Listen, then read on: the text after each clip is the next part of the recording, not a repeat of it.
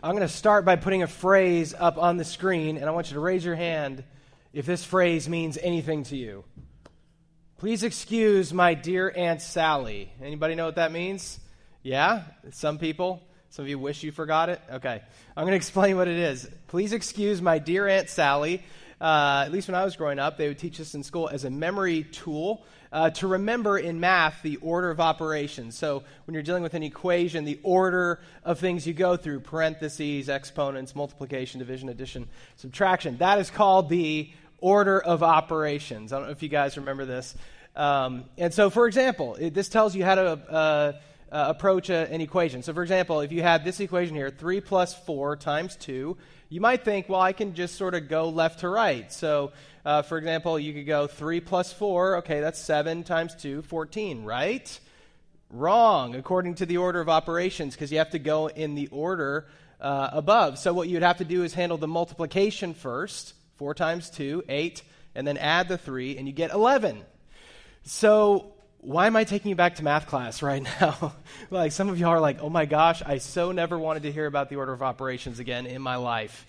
The reason I'm going to it is, is that there, um, there really is kind of an order of operations when it comes to our relationship with God. We can have all the right numbers, all the right components in our relationship with God, but if our approach uh, uh, in our relationship with God is out of order, if we approach those components out of order, we get the wrong answer. We get a skewed result. We wind up with a warped view of God, of ourselves, and as a result, we become frustrated or we have misplaced expectations.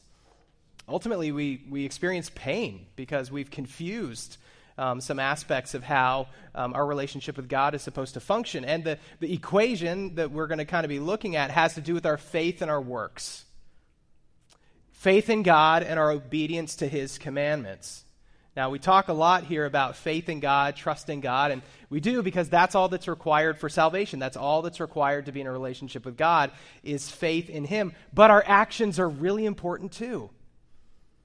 God calls us to live in a certain way, to honor him, to obey his commandments. We are commanded to do certain things and not do other things for his glory and also for our good. But because our actions are measurable and our faith isn't as measurable, we tend to fixate on the actions. We tend to fixate on the behaviors. And so our relationship with God can become primarily about, you know, following the rules, striving to be a highly moral person. Um, but God doesn't want it only to be that way. We can also go the other direction where we think our actions don't even matter. You know, I'm like, I'm saved by grace. God loves me. I'm good. So the way I live isn't really that important. That's not true either. God cares deeply about us following his commands and living the way he calls us to live. Here's the truth is that our faith in God and obedience are inseparably woven together. And so, the question that we're going to be addressing today, um, kind of behind the parable that we're going to look at, is this What is the relationship between faith and obedience? What's the relationship between faith and obedience? And we're going to see what Jesus has to say on the matter. So if you brought your Bible, uh, turn to Matthew 21, verse 28. Uh, if you're unfamiliar with the layout of Scripture, Matthew is the first book uh, in the New Testament, the Gospel of Matthew. So if you're flipping a Bible open, it's like 70, 75% of the way through.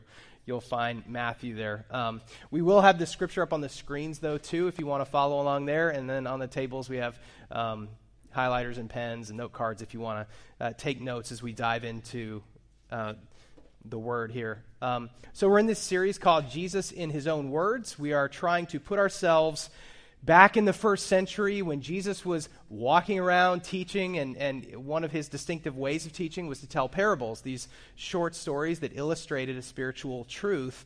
And so we're looking at these parables, and we're trying to kind of almost put ourselves in the audience as if we were there hearing him speak. And so today we're going to look at what scholars have called um, the parable of the two sons. And so we're going to dive into it Matthew 21 28. Jesus said, what do you think? Now, we're going to stop right there. Um, we only got four words in, but it's important to stop because uh, he, Jesus is saying, What do you think? So, who's the you? Who's he talking to? We've, we've, talked about this the last couple weeks. It's always important to think about audience. Who is Jesus speaking to? Why is he saying what he's saying? Because that really helps us understand the significance of what he's teaching. So in this case, um, in Matthew 21, when he's about to tell this parable, what has happened is Jesus has arrived in Jerusalem toward the end of his ministry. Um, some of you might know what happened on Palm Sunday when he's uh, he is welcomed with celebration into the city of Jerusalem, um, and he goes promptly into the temple and begins critiquing and criticizing the leadership, the religious leadership in Jerusalem, basically saying, "You have warped this whole thing." You know, this entire experience of relationship with me, you are missing it, and you have made this something else. And uh, the religious leaders, as you can imagine, were not a huge fan of this. They, they didn't appreciate being called out. And so in chapter 21, as we approach this parable, what's happened is Jesus is, is in Jerusalem, he's criticizing the leadership, and they finally get to the point where they just say to him, By what authority are you saying this stuff? Like, who are you? Why do you have the right to come into Jerusalem to the temple and criticize us and basically act like you own the place? Who, who are you? Where do you get off acting like this? And so Jesus is answering that question. Who do you think you are, basically? He's going to answer that question several ways. This parable is one of the ways he answers that question. So let's look at the parable itself. So he says to the religious leaders, What do you think? And then here's the parable. There was a man who had two sons. He went to the first and said, Son, go and work today in the vineyard. I will not, he answered. But later he changed his mind and went. Then the father went to the other son and said the same thing. He answered, I will, sir, but he did not go. Which of the two did what his father wanted? The first, they answered. So let's stop there. Uh, as Jesus often did in his parables, he would, he would have two people in the parable uh, with basically two contrasting examples of how to respond to God. Um, and so in this case, the father in the parable represents God, and he has a command for his sons go work in the vineyard. Uh, a very normal thing for someone in that era to say. I mean, it was an agricultural environment. You know, people lived in extended family compounds essentially. Go work in the vineyard. That's what you're going to do today. We need to do that. Go. So it was a very normal thing to, to say.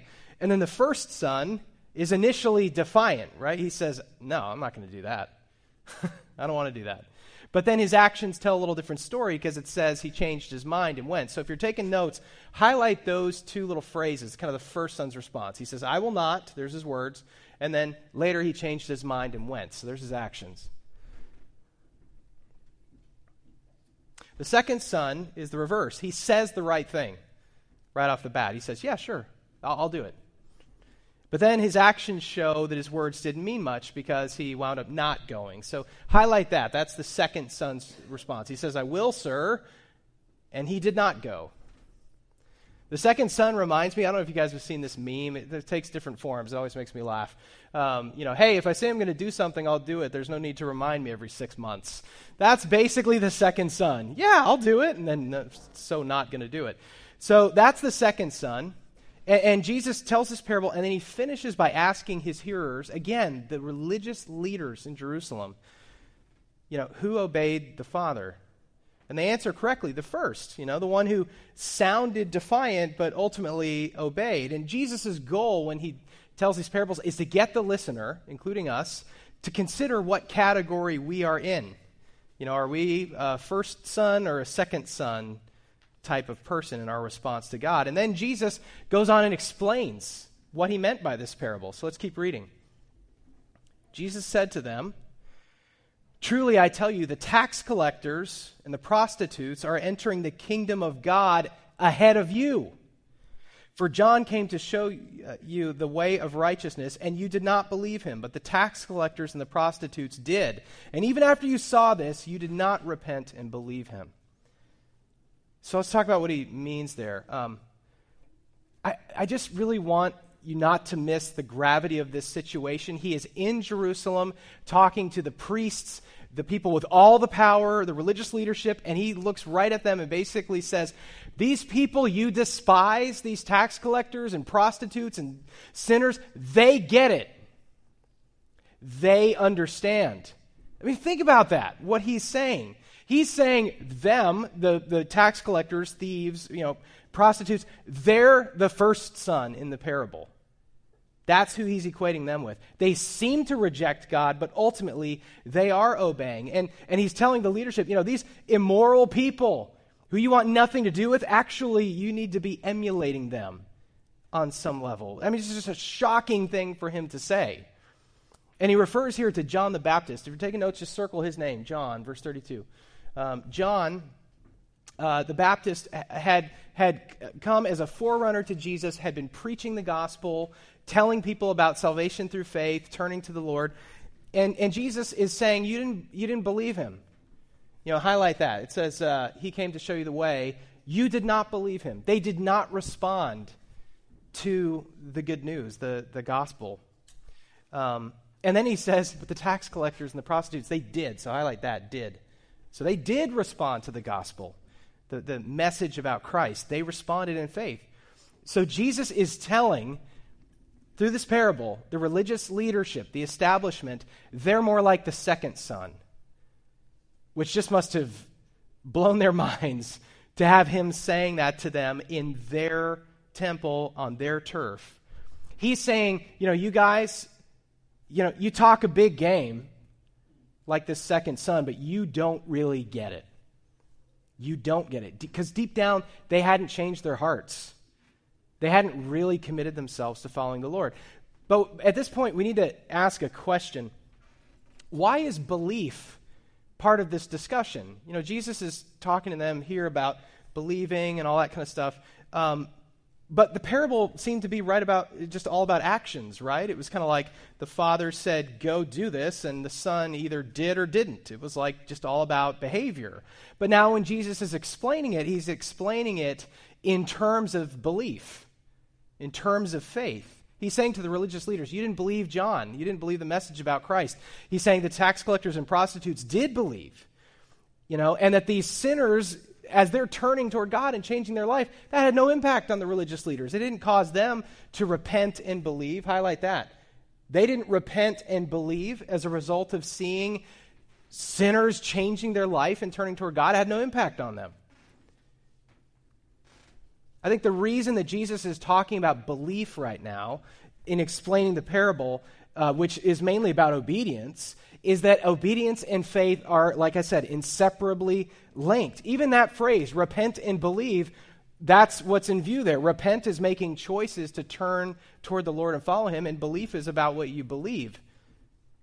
So, you know, repentance and, and belief are paired up together. So I want to go back to the question that we were kind of asking behind all this. What's the relationship between faith and obedience? Jesus is giving us a clue here with the parable. Here's the answer Obedience is the natural outgrowth of a saving faith in Jesus. Obedience is the natural outgrowth of a saving faith in Jesus. The, the parable is getting at this that our actions and what we believe, our heart, are, are intertwined. But once you key into this idea that obedience follows faith, you start to see it all over Scripture. Um, and I want to just run through a couple examples of that to drive that point home. I always love to go back to the very first time God gave a list of rules, the Ten Commandments. Um, because I think we misunderstand what that is. We, we think, oh, you know, God just gives us rules and obey, and, you know, hopefully he'll be nice to you if you obey. But, but that's not even what we see. When you go all the way back to Exodus, uh, in Exodus 20, when God gives the Ten Commandments, it says this God spoke all these words I am the Lord your God who brought you out of Egypt, out of the land of slavery. And then here's the first commandment You shall have no other gods before me. So, did you notice what happened there? God rescued them and then gave them the rules.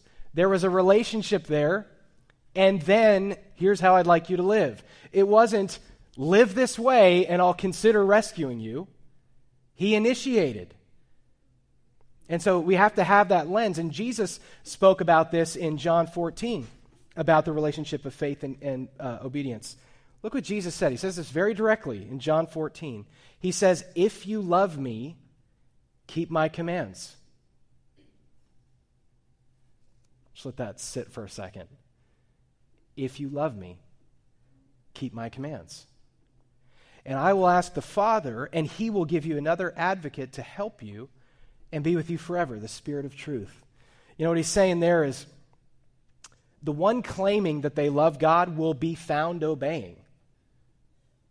That will be a feature of their life. And by the way, uh, this is a beautiful thing he says here. You're not on your own to do that. He says you're going to have the Spirit of truth. That means the Holy Spirit helps you obey. He gives you the desire to obey and the ability to obey. You're not on your own trying to do that. And then uh, John, one of Jesus' disciples, hits this same point in one of his letters, 1 John chapter 2. John wrote this We know that we've come to know him. He's talking about Jesus. We know that we've come to, uh, to know Jesus. How? If we keep his commands. Whoever says, I know him, but does not do what he commands, is a liar. And the truth is not in that person. Now, That's a strong uh, word there, liar. But, but I think John was trying to uh, make the, the strong point that if we claim to love God, but yet we're not making any choices to follow Him, to align our lives with His priorities, we have to ask ourselves, you know, do we really know Him? Do we really love Him? Because a natural outgrowth of a saving faith in Jesus is going to be obedience. Not perfect obedience, but a desire to obey, steps toward obedience. That should be something you see naturally occurring if you have a genuine faith in Christ. Paul, the Apostle Paul, speaks about this with another metaphor that I think really hits the, the target of what we're talking about, and it's the fruit metaphor. From Galatians 5, um, he says this Paul says, The fruit of the Spirit is love, joy, peace, forbearance, kindness, goodness, faithfulness, gentleness, and self control. He's saying if you've been saved, and you have the Holy Spirit in your life, the fruit, the natural outgrowth of that inner faith is going to be a changed life. You're going to begin to see these qualities grow in you. You're going to find that you have more peace or that you're being more kind or, or uh, gentle, more self controlled. These qualities are a result of a saving faith. They're not a prerequisite, like it would be a mistake to interpret this passage of, man, I've just got to try hard to be more gentle you know, then God's going to be nice to me or he's going to be happy with me. No, the fruit of the Spirit, if the Spirit is in you, these qualities, you're going to be able to observe them. Um, not necessarily all at the same rate or anything like that, but you'll begin to see these things flower in your life. That's what the image is. It, these qualities are a result of a saving faith. And then one more. This is maybe the most concise and beautiful articulation of what we're talking about. Jesus said this in John 15 5. I am the vine, you are the branches. If you remain in me and I in you, you will bear much fruit. Apart from me, you can do nothing. Apart from me, you can do nothing. Is faith important? Of course. Is obedience to God important?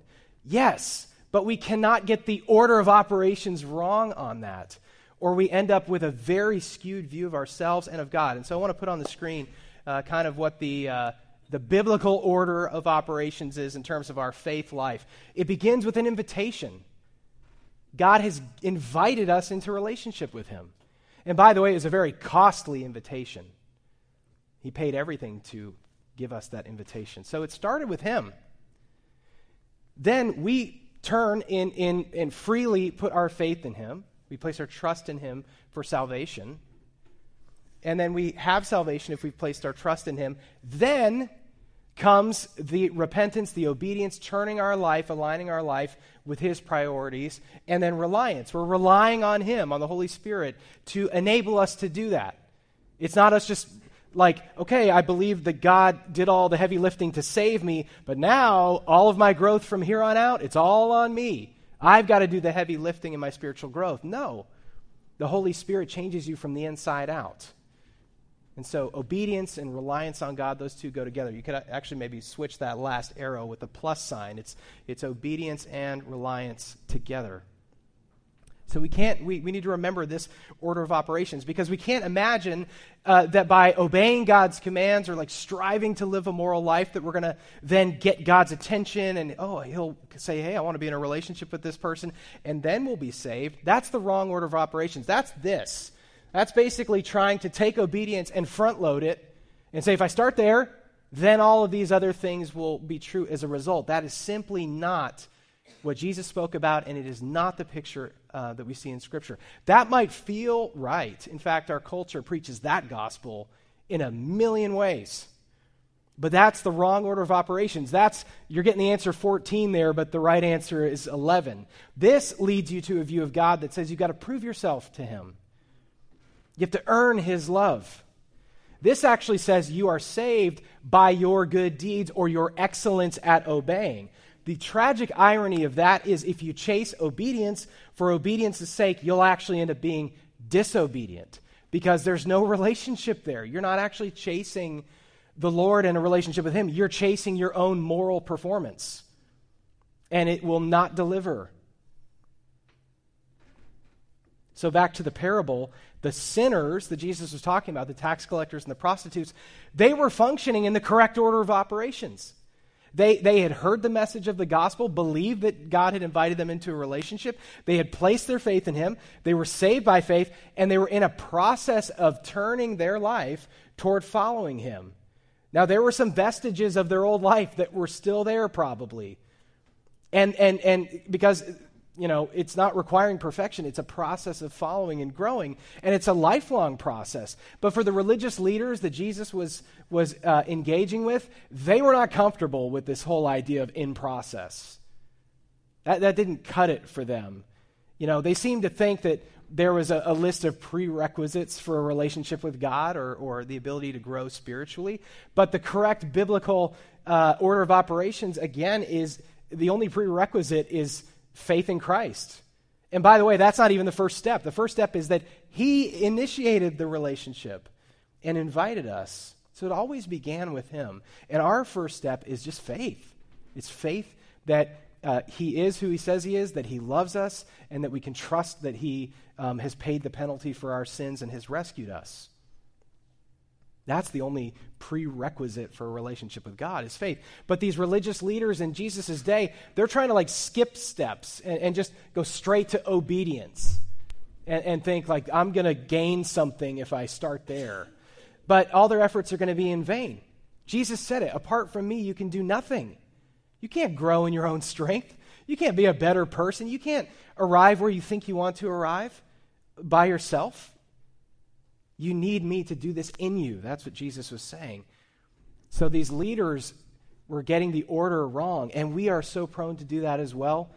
And I'm not talking about people who are uh, new to the faith. I think people new to the faith are in danger of this. I think seasoned Christians, I myself, fall into that thinking all the time. It's like, unless we are continually reminding ourselves of the gospel, of who Jesus is and what he did for us and what he said, if we're not proactively reminding ourselves of that, we will devolve into this. It's like that's the default that we'll always go back to, is trying to earn our standing with God through our moral efforts and our obedience. But that's not how it works. God has initiated this relationship with us. The only thing required to step into that relationship is faith in Him. Then comes the part where we turn and follow him and obey his commands, but we're not doing it alone. He's with us, he's in us, and he's enabling us to do that. So, how do we do this? How do we grow in this way? How do we know Jesus as Lord and Savior? You know, he's called that in Scripture, Lord and Savior, and that implies the two things we're talking about. Lord is about authority. So, he's our Lord if we submit to him and follow his commands. And he's a Savior, he's the one who rescued us. Both are true. So, how do we know him truly as Lord and Savior and follow him and begin this, this process of growth? Um, how do we take practical steps to obey while living in the confidence that we are loved and accepted through faith? That process is called um, discipleship. That's the biblical word for it, is discipleship. Um, I want to look at the, just a couple verses. This is the final charge that Jesus gave to his followers uh, before he ascended into heaven. In Matthew 28 19 and 20, Jesus said this Go and make disciples of all nations, baptizing them in the name of the Father and of the Son and of the Holy Spirit, and teaching them to obey everything I've commanded you.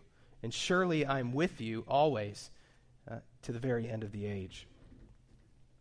The term used most often in the Bible for a follower of Christ is disciple. That, that was the word. Um, and so I want to give you a definition real quick. This Greek word, uh, mathetes, is the word for disciple, um, but it literally just means learner or a student. The word disciple strikes us as a religious word. Um, that tends to be how it's used in English. But in the first century world, that was a word that just meant student, learner. And that is the word most often used in the New Testament for people who are in a relationship with Christ as their disciple. Um, by con- so this word, Greek word, shows up hundreds of times in the New Testament to describe Jesus' followers.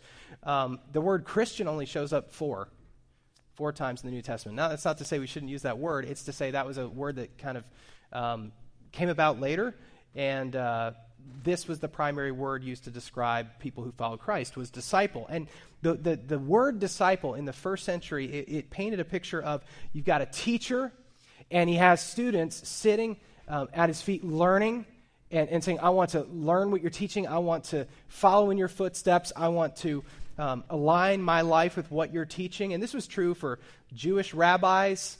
Um, this is true of Greek philosophers. It was a common thing. Uh, these celebrated teachers would have disciples who would literally sit at their feet and listen and learn.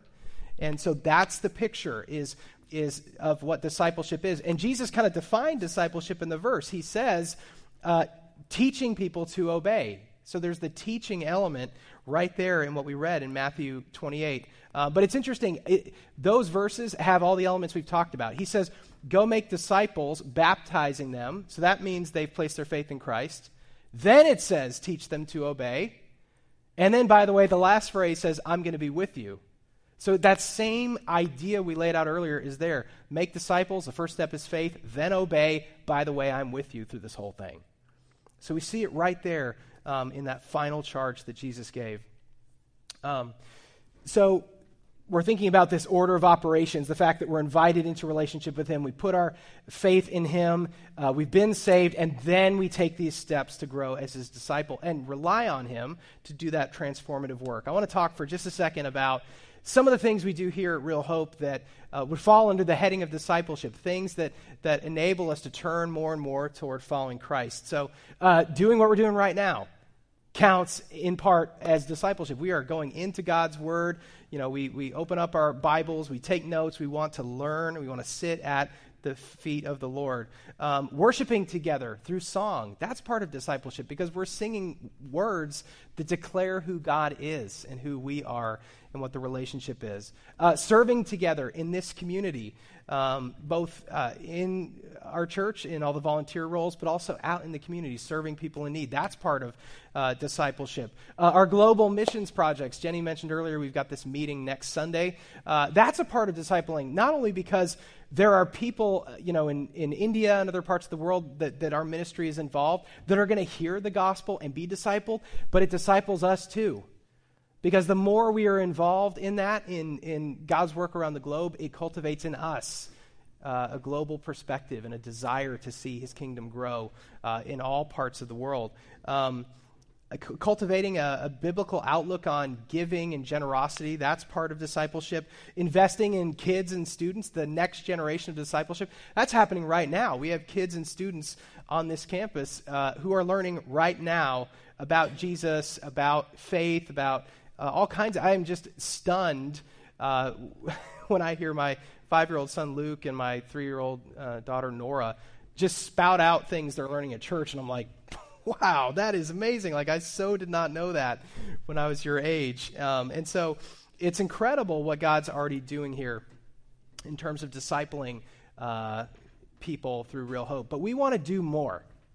We want to do more. We want to we want to deepen relationships here and we want to step more intentionally into discipleship, especially now that we're growing. I mean, our church is growing, um, and uh, we have lots of people in our midst, and you may be uh, someone like this who's just brand new to church, or you, you're just hearing this stuff for the first time.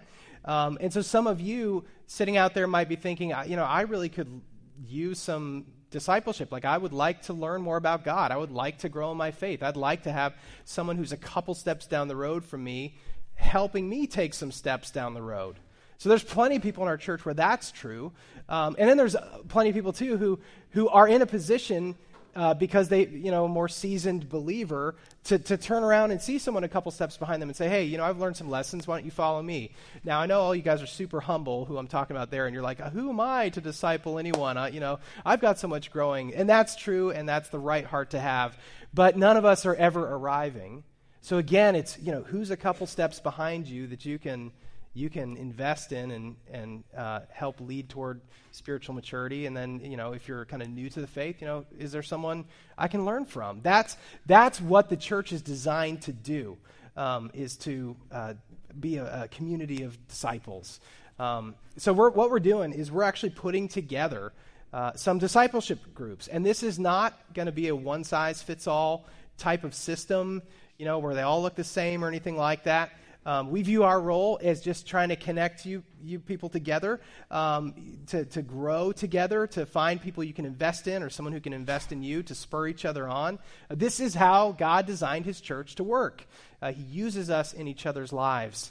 Um, and we found this great book that we're going to suggest that our groups kind of start with. Um, it's called The Walk by Stephen Smallman, and I love the subtitle Steps for New and Renewed Followers of Jesus.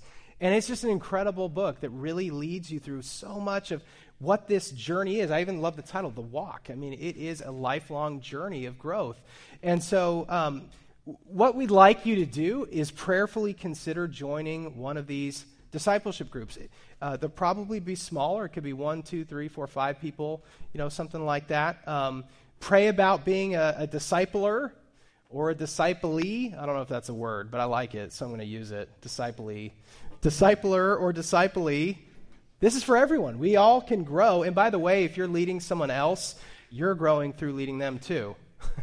so um, that's kind of what we are um, wanting to do is take some steps. Um, a lot of this has kind of happened organically, but we're at the size now as a church. We just want to be a little bit more intentional uh, about creating more of those opportunities to invest in others or be invested in. Now, here's what we're not interested in we are not interested in creating cliques of maturity in our church where it's like, well, here's a group of super mature, seasoned Christians, and then like, here's some people, you know, they're all brand new to church. No, we want to have uh, people in various stages of their spiritual growth uh, meeting together, spurring each other on, and it is a lifelong process. I'm not saying you got to sign up for these groups for the rest of your life, but your spiritual growth it, it's, it is a process, and that is something you can either embrace or not.